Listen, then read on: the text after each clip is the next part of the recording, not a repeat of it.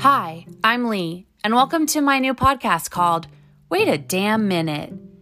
Throughout this podcast, you'll learn about everything your Sunday school teachers forgot to mention. So grab a snack and a seat, buckle up, and get excited.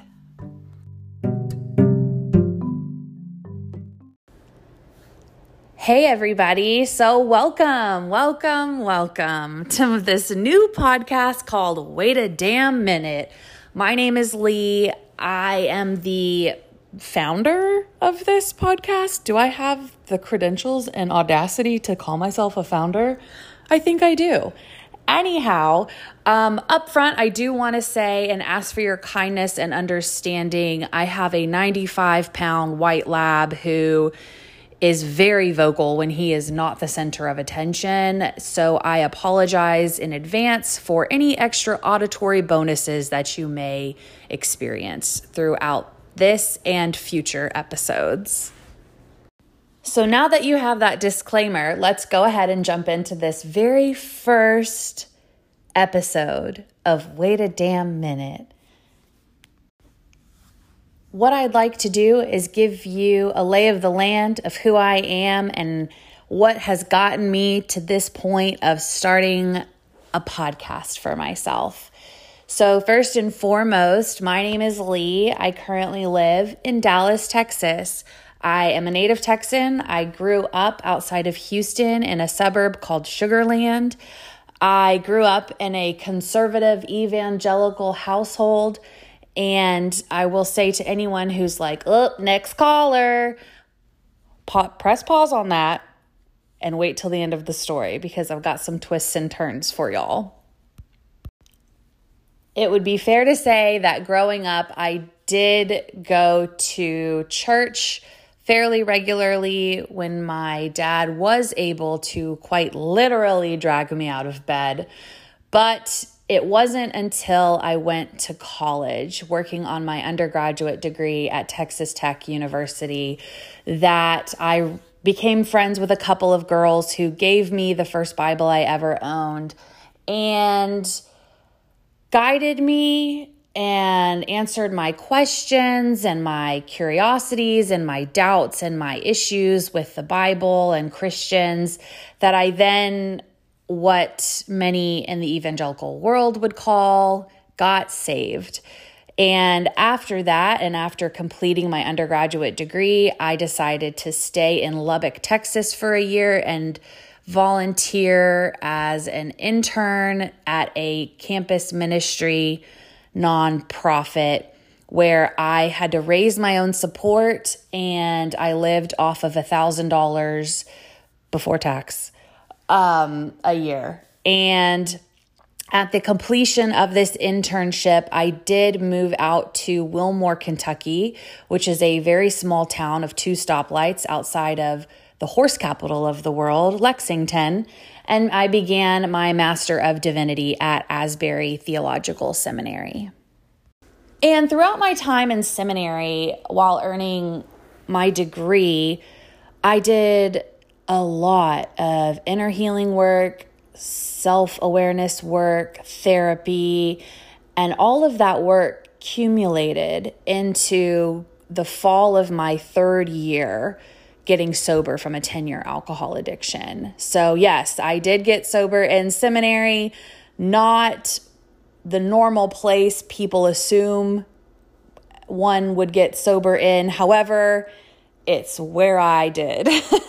so the last two years of my seminary career were spent obviously cleaning up the wreckage of my past, making amends, working a 12 step program, having a sponsor. Once I got a year of sobriety under my belt, sponsoring others, uh, other women specifically, because if you're familiar with recovery programs, girls stick with the girls and guys stick with the guys. And so, throughout that experience while at the seminary, people obviously noticed a distinct change in my behavior and my presence and how I carried myself, and the fact that I wasn't going to class drunk.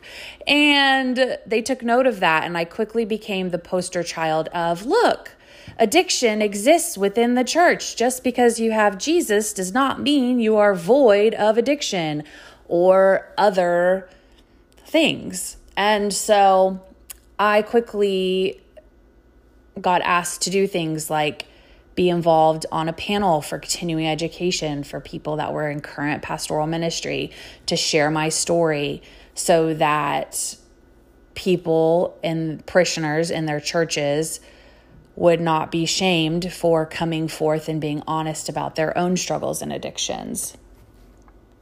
And in 2013, when I graduated, I then took a job in pastoral ministry at a United Methodist Church in Mississippi and quickly encountered the underbelly of the religious institution that seminary did not prepare me for.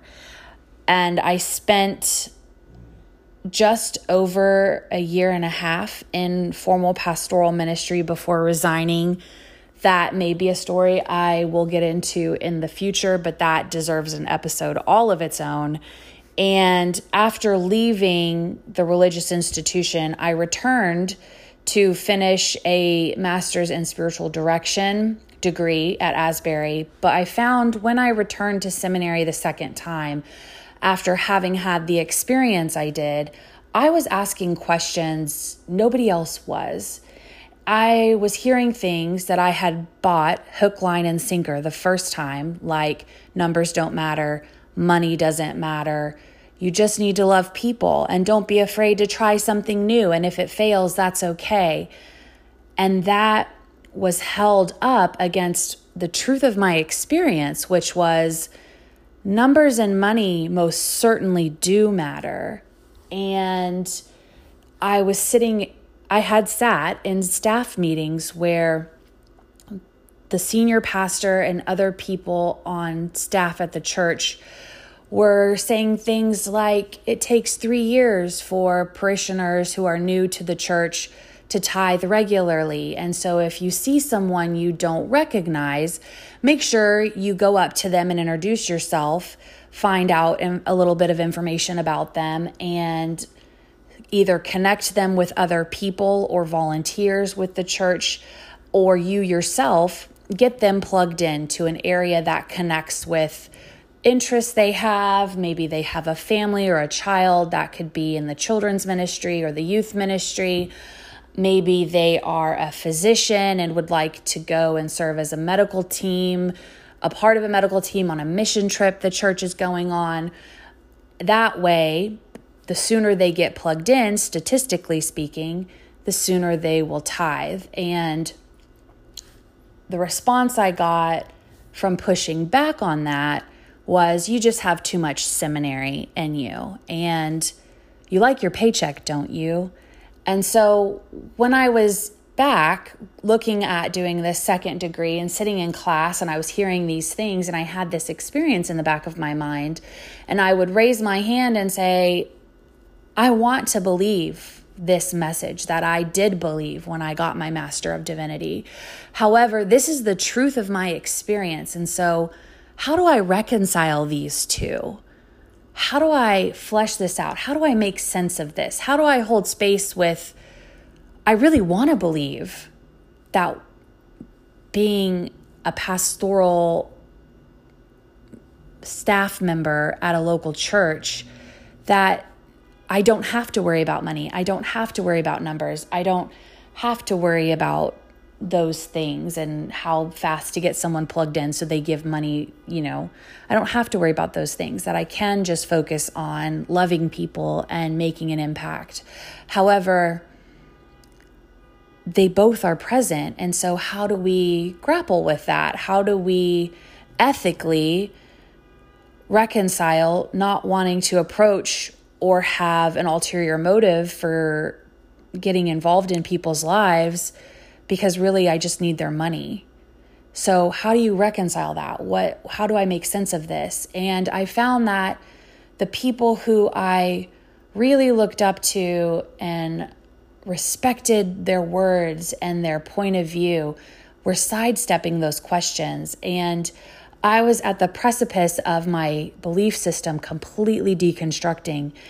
And that experience was the kick to the one two by four that was propped up halfway, basically just holding on by one of the corners, teeter tottering over the edge of a cliff that got kicked and the whole house came down. And these experiences of not being able to unpack this experience, not being able to find a space to reconcile with what I had just experienced and try to reconstruct, deconstruct, expand, rearrange my belief system, it all just came crashing down.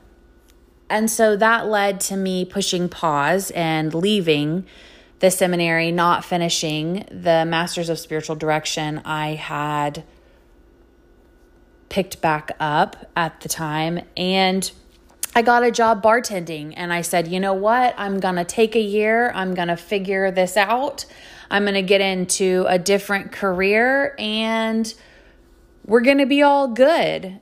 And that is not how it went down. So I did leave and I did enjoy bartending. I experienced this first wave of fuck all this Jesus shit, I'm Buddhist now. And after about two weeks of that, I found okay, it's really not that simple.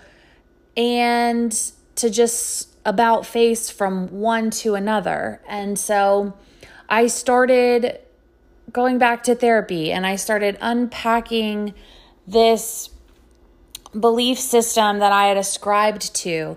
And I then quickly realized and found out that the hatred and the bigotry and the homophobia that existed in my upbringing carried over into my confession of faith in college, carried over into interning at this nonprofit before seminary, into going into seminary and training at a conservative, I would argue, theological institution, moving into pastoral ministry in a denomination that is currently splitting over whether or not to ordain and marry LGBTQIA plus members to knowing that I have preached sermons against the practice of homosexuality and it took my belief system shattering in order for me to be honest at the fact that I am gay.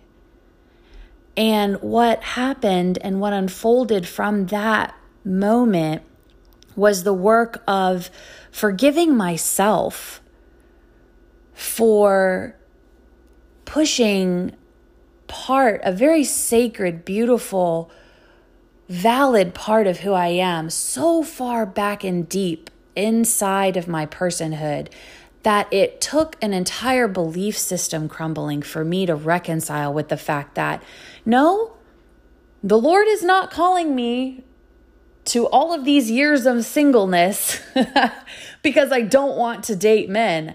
I'm just gay. So that was incredibly freeing and then I got the opportunity to come out to friends and family, many of which were not surprised and had known for years. And so that led me into this acceptance and love of myself. And that movement forward helped me to then reconcile and forgive myself and make amends for the damage that I had caused and that I had played a part in in continuing the damaging message that if you're gay, God doesn't love you. If you're if you're trans, you are not worthy of love. If you're fill in the blank, then you are less than. And I got to make amends for that. And I think it's very important for me to be able to be honest about that part of my life because it's not pretty and it's not clean cut.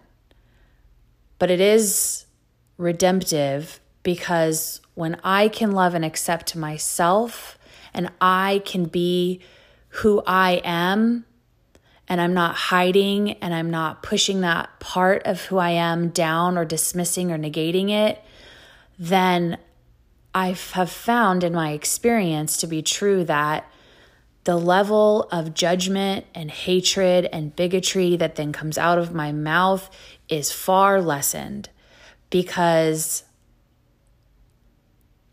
when you can find self acceptance and self love, you no longer hate the people that are walking around saying, I'm good. I am worthy of love. I am holy. I am beautiful. I belong. I have a seat at the table.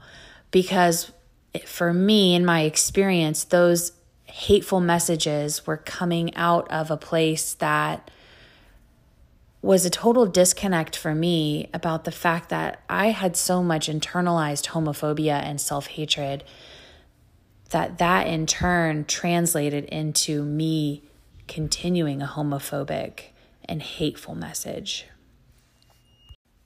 And then came the next phase of all of this forward movement when I was in my first out relationship and had to then navigate through my immediate family's disappointment and disapproval of that relationship.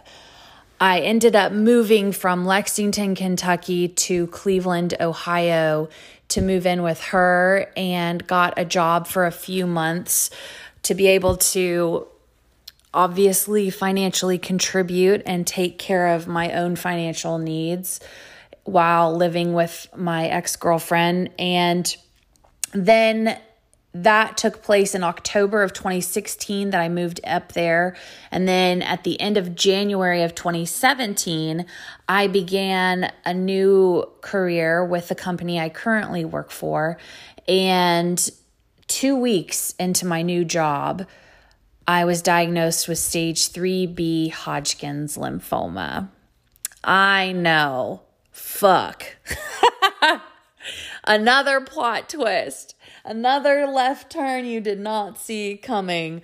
So, in the midst of working through and wading through this deconstruction and rebuilding of a belief system that had been demolished from leaving the religious institution, I found myself looking at and having to grapple and reconcile with my own mortality. And I'm sure just as many cancer patients and survivors can probably also confirm in their own way, in their own experience, I grasped onto this belief that this will not take over my entire life.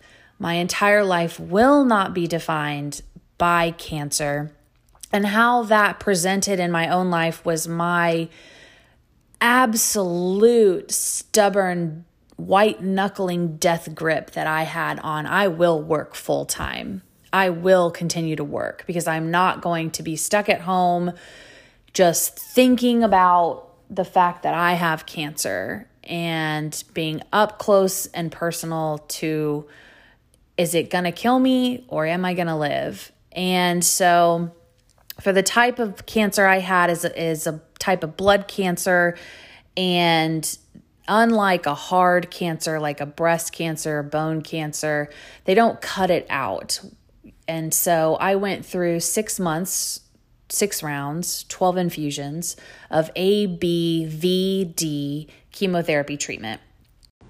So throughout the six months I was in active cancer treatment, my world looked like every other week for six months, I would have chemo treatments. And for work, that meant that the day I had chemo and the day after were my two days off that week. And then on day three, I was back at work. Now, I did assume that eventually I would have to drop down to part time because who works full time throughout chemo treatment? Well, turns out I did. At the end of my six months, it's like I woke up from this intense survival mode and realized, oh, wow, I really did just work full time throughout my entire chemo.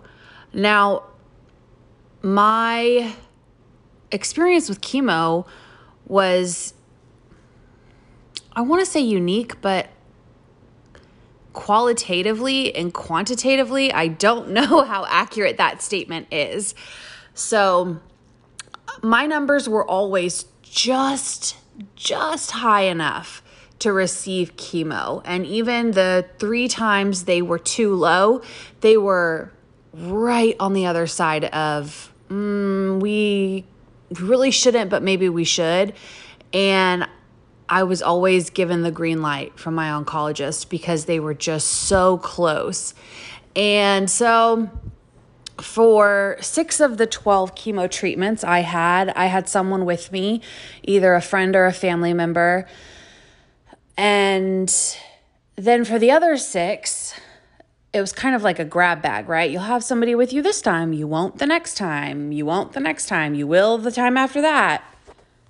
And that's how everything unfolded. My last three chemotherapy treatments, I was alone for. And I can remember my very last one, a friend of mine was supposed to come to Cleveland for, and I had said, if you can't find childcare, no worries. You know, I just really don't want to be alone on this, so I can ask someone else. And she was adamant that she would be able to be there. And then the day before chemo, I found out she couldn't find childcare and couldn't come. And I went to that last session alone. And the next day, I got this giant, giant, the biggest flower arrangement you can receive next to being like a Kardashian. And you know, it was congratulations, so happy you're done. And it was from a huge group of my friends in recovery from Lexington. And I remember them and all of these other people in my life, my my friends from work who cheered me on and encouraged me every day. I was at work through that experience. Um, and my other really close friends. I remember standing there and being like, I don't understand why everyone is so excited. I was just so exhausted and so beaten down and just grateful to be alive and have made it through. And unfortunately, about halfway through my treatment, I ended the relationship with my now ex girlfriend and moved out of our home together and into my own apartment. And that shifted a lot for me as someone in active cancer treatment. And the people I chatted with in the waiting room who are also waiting for scans or tests or pre labs uh, or chemo, they also told me about their similar situation with that being married for 20 years, 10 years, three years, 25 years, and having their spouse just leave them at the point of diagnosis, or a girlfriend or boyfriend you know, staying with them. And then when their cancer relapsed, they were like, I'm done. I want, I can't go through this again. Um, or other friends and family distancing themselves. And I realized that my experience was not unique, it wasn't rare. I won't go so as uh, far as to say it wasn't the exception, it was the rule, because by and large, I don't think that's a fair assessment to make. However, I think that what I do feel comfortable saying is that there is a very common trend of someone to start cancer treatment or be diagnosed with treatment or relapse have a recurrence or a relapse of their cancer and have people distance back away or just straight out cut ties and leave them as a result and i think that ought to be addressed more. I think shame and guilt and embarrassment keep people from sharing that, whether you're the person that leaves or you're the one that has had cancer. Um, I'm sure there are people who go through a cancer experience, diagnosis, treatment, whatever, what have you, and they're the ones that leave or shut down or walk away. Regardless, I what I'm trying to say is this disease is so pervasive and it affects far more than the body that it inhabits. Everyone is touched by it. And that experience, again, like some of the other experiences I'm briefly touching on today, need and deserve their own at least one episode, if not a mini series. so, at the end of my cancer treatment, I had to wait eight weeks before I could get my PET scan to see if I was in remission completely from Hodgkin's lymphoma. And I arm wrestled, not literally, just verbally, with my oncologist and got him down to seven weeks of waiting while the inflammation in my body would settle down so we didn't get a false read on the PET scan saying that maybe I was still showing as active in some areas that actually were not active. They were just inflamed. And so I waited the seven weeks and then I went in at the beginning of September in 2017 and found out that yes, I was in fact in remission, uh, no evidence of disease. Now, true remission is not achieved until after the five year mark, but as of September 2017, I was no evidence of disease and remain so even today. And I will say that this second year of remission has been quite unique in that because of COVID, my two and a half year remission checkup, because now I've graduated to six month checkups from every needing to go every three months I had that two and a half year remission checkup canceled because of COVID, because it was not safe for me to travel to the Cleveland Clinic. I do still return to the Cleveland Clinic for all of my follow up visits. I got a referral and attempted to see someone here in Dallas and just did not connect with her, did not like the way that center or hospital system did their testing and readouts at the Cleveland Clinic. You definitely I truly believe the way I experienced my diagnosis to right now where I am, that should be the norm for everyone because it was less than three weeks from when I went to the doctor because I had a swollen lymph node at the base of my neck above my collarbone and I couldn't get rid of a cough to, you know, getting diagnosed to starting chemo from that first appointment to when my butt was in a chemo chair was less than three weeks. And I called my oncologist and I said, Something feels off in my body. He said, Okay, come on in. And we caught the lung toxicity complication I got from the drug bleomycin so early that the long term scarring on my lungs is so insignificant, it's almost undetectable. Just because a physician believed me, even when I couldn't give tactile evidence as to this is what it feels like or this is what I can and cannot do. And to be believed at the first sentence is what people in minority groups and women and every single person that steps foot in a doctor's office should experience from the get go. And that is not the norm. And that needs to change. But again, that is for another episode, another time. So, how they do scans and results is really what drove me to continue to go back to Cleveland for checkups because you walk in, you have your pre labs, you go up to the waiting room to see your oncologist. When you see your oncologist, you immediately get your blood work results. And then you have your appointment and you're done. Now, if this is a session that you have or an appointment that you have a scan for, how that looked like is you go in for your uh, scans, and if it requires contrast and they put an IV in, they take your blood work out from the IV they placed and they run that up to the lab instead of you having to go to the lab and then go down to get a scan. They streamline it. And then once they've taken your blood and they got your IV set up, you drink your contrast or they inject it, whichever kind you get. And then you have your scan. And then after your scan, you go up to the waiting room, you check in, you wait for your oncologist. And when you see your oncologist, he gives you your blood work results and your scan results, even though the radiologist has not done their final um, readout of the scans. And then later on that evening, usually is when I would get a alert that said, you know, your final reading is up.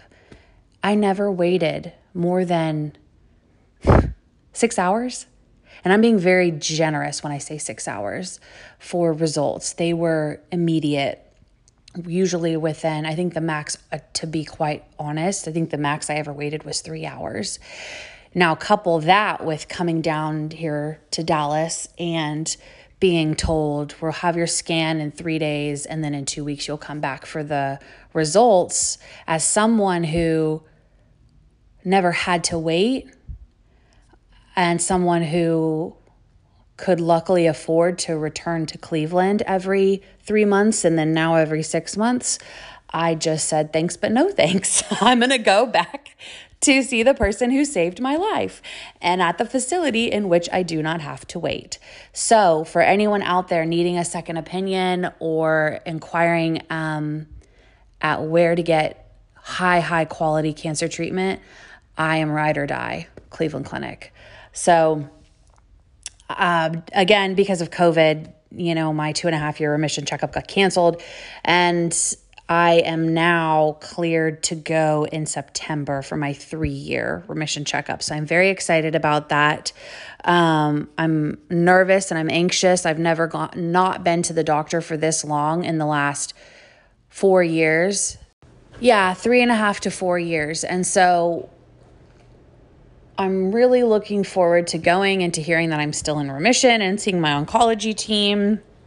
And after that, you know, I figured out and I found out that I was um, three months cancer free, and then six months, and then nine months, and then one year cancer free. And when I got to my one year of remission, I transferred with the company I work for down to Dallas, Texas. I like I said at the beginning of this, I'm originally from a suburb of Houston and I wanted to be closer to my family to be able to work on those relationships and be more present and geographically closer. And I also had spent time moving from Texas to Kentucky, Kentucky to Mississippi, Mississippi back to Kentucky, and then Kentucky to Ohio. And I was just ready at that point in time in my life to be settled, put down roots. And I debated on whether or not to go back to Lexington or, or to finally, after a 10 year hiatus, go back to Texas. And I chose Texas. And since then, the last almost two years, this, this September will be two years that I've been back in Texas, have been some of the most wonderful getting plugged in with the recovery community down here starting to do the work of finding out and navigating and figuring out what life after cancer really looks like. That has been every bit as difficult as navigating through a deconstruction of one's belief system. And now, almost three years after cancer and almost seven years after leaving the religious institution, I've now find myself in a place where I am ready and in a strong enough place and a good enough place to be able to productively articulate and share my story, as well as help others who find themselves in similar positions. And that's how this podcast came about. You know, during quarantine, there were six weeks that I was not working, and I had obviously a lot of time on my hand, as did millions, quite literally, of other people. And I got on the app TikTok and I made a funny video and it happened to go viral. And I realized in that experience and in the subsequent experiences that have happened with a handful of other videos I've made going viral that there are so many other people that have experienced or are experiencing what I experienced in the deconstruction of my faith, leaving the religious institution in my experience and in many of the experiences I've come into contact with, the Christian uh, religion framework, and those different denominations that encompass that expression of faith. And, you know, there's not a lot of resources for how do you navigate through a deconstruction of your belief system as it pertains to the avenue of God or the divine? And all that encompasses everything from baptism to afterlife to, to the concept in, of sin and all the different theologies and subsects that then layer underneath each of these really hard to navigate and unpack focus points or topics or pillars, whatever you would like to call them, whatever makes the most sense and you connect the most with. Um, and this isn't limited to Christianity, it goes far beyond that and to the scope of every other major religion and other expressions of spirituality. And so, with my theological knowledge, with the background that I have, being able to do things like TikTok and making a podcast now. And I'm also working on a workbook that I will self publish that will help guide and navigate through anyone deep going through a deconstruction or simply just wanting to be able to expand what your current belief system already is and be able to articulate in a way for yourself mainly, but also to be able to communicate that clearly to others. This is what I believe and why. And to have done the work yourself to navigate through, yes, this theology is problematic to me, and this is why. And this theology I resonate with and I find truth in because of fill in the blank and fill in the blank and my experience and this, that, and the other. And this ability to carve out I don't want to say compartmentalize because it's it's it's not boundaried, but the ability to hold one's expression of faith or expression of God or higher power or mother nature or the universe or the even even something as complicatedly simple as the law of attraction, right? To be able to walk through those, I learned how to do that in seminary. I did not learn that growing up in the local church. I did not learn that working as an intern at a campus ministry nonprofit. I didn't learn that in all of the Bible studies and the mentoring and mentoring others and all of the books I read. I learned it in seminary, and I do not think that that's fair. And I think it does a great disservice because just because I have a Master of Divinity, just because I once stood on a stage and preached sermons regularly wearing a stole or a collar, that does not mean I'm some sort of A team when it comes to connecting with the divine and everyone else exists on a quote unquote B team, if you will. There is nothing that I have, there is nothing that any rabbi, priest, pastor, minister has that somebody that does not hold a theological degree or a cler- or a place in a clergy as a clergy member, a place within a denomination as a clergy member is what I'm trying to say. That anyone that doesn't also have that same background and training doesn't also have access to. And so, my hope and my goal is to share my knowledge on a platform that is public for anyone, regardless of what you believe or what your outlook on anything is, whether it be heaven, death, birth, reincarnation, abortion, gay marriage, anything. But for you to be able, for, for me to be able to share my training for a way that you're able to find your truth and you're able to live that out authentically and you're able to express that in a way that you then are able to walk out your truth confidently. And so throughout this, I'll the main focus will be covering and discussing things such as there are two contradicting creation stories in the book of Genesis between Genesis 1 and throughout all of Genesis 2.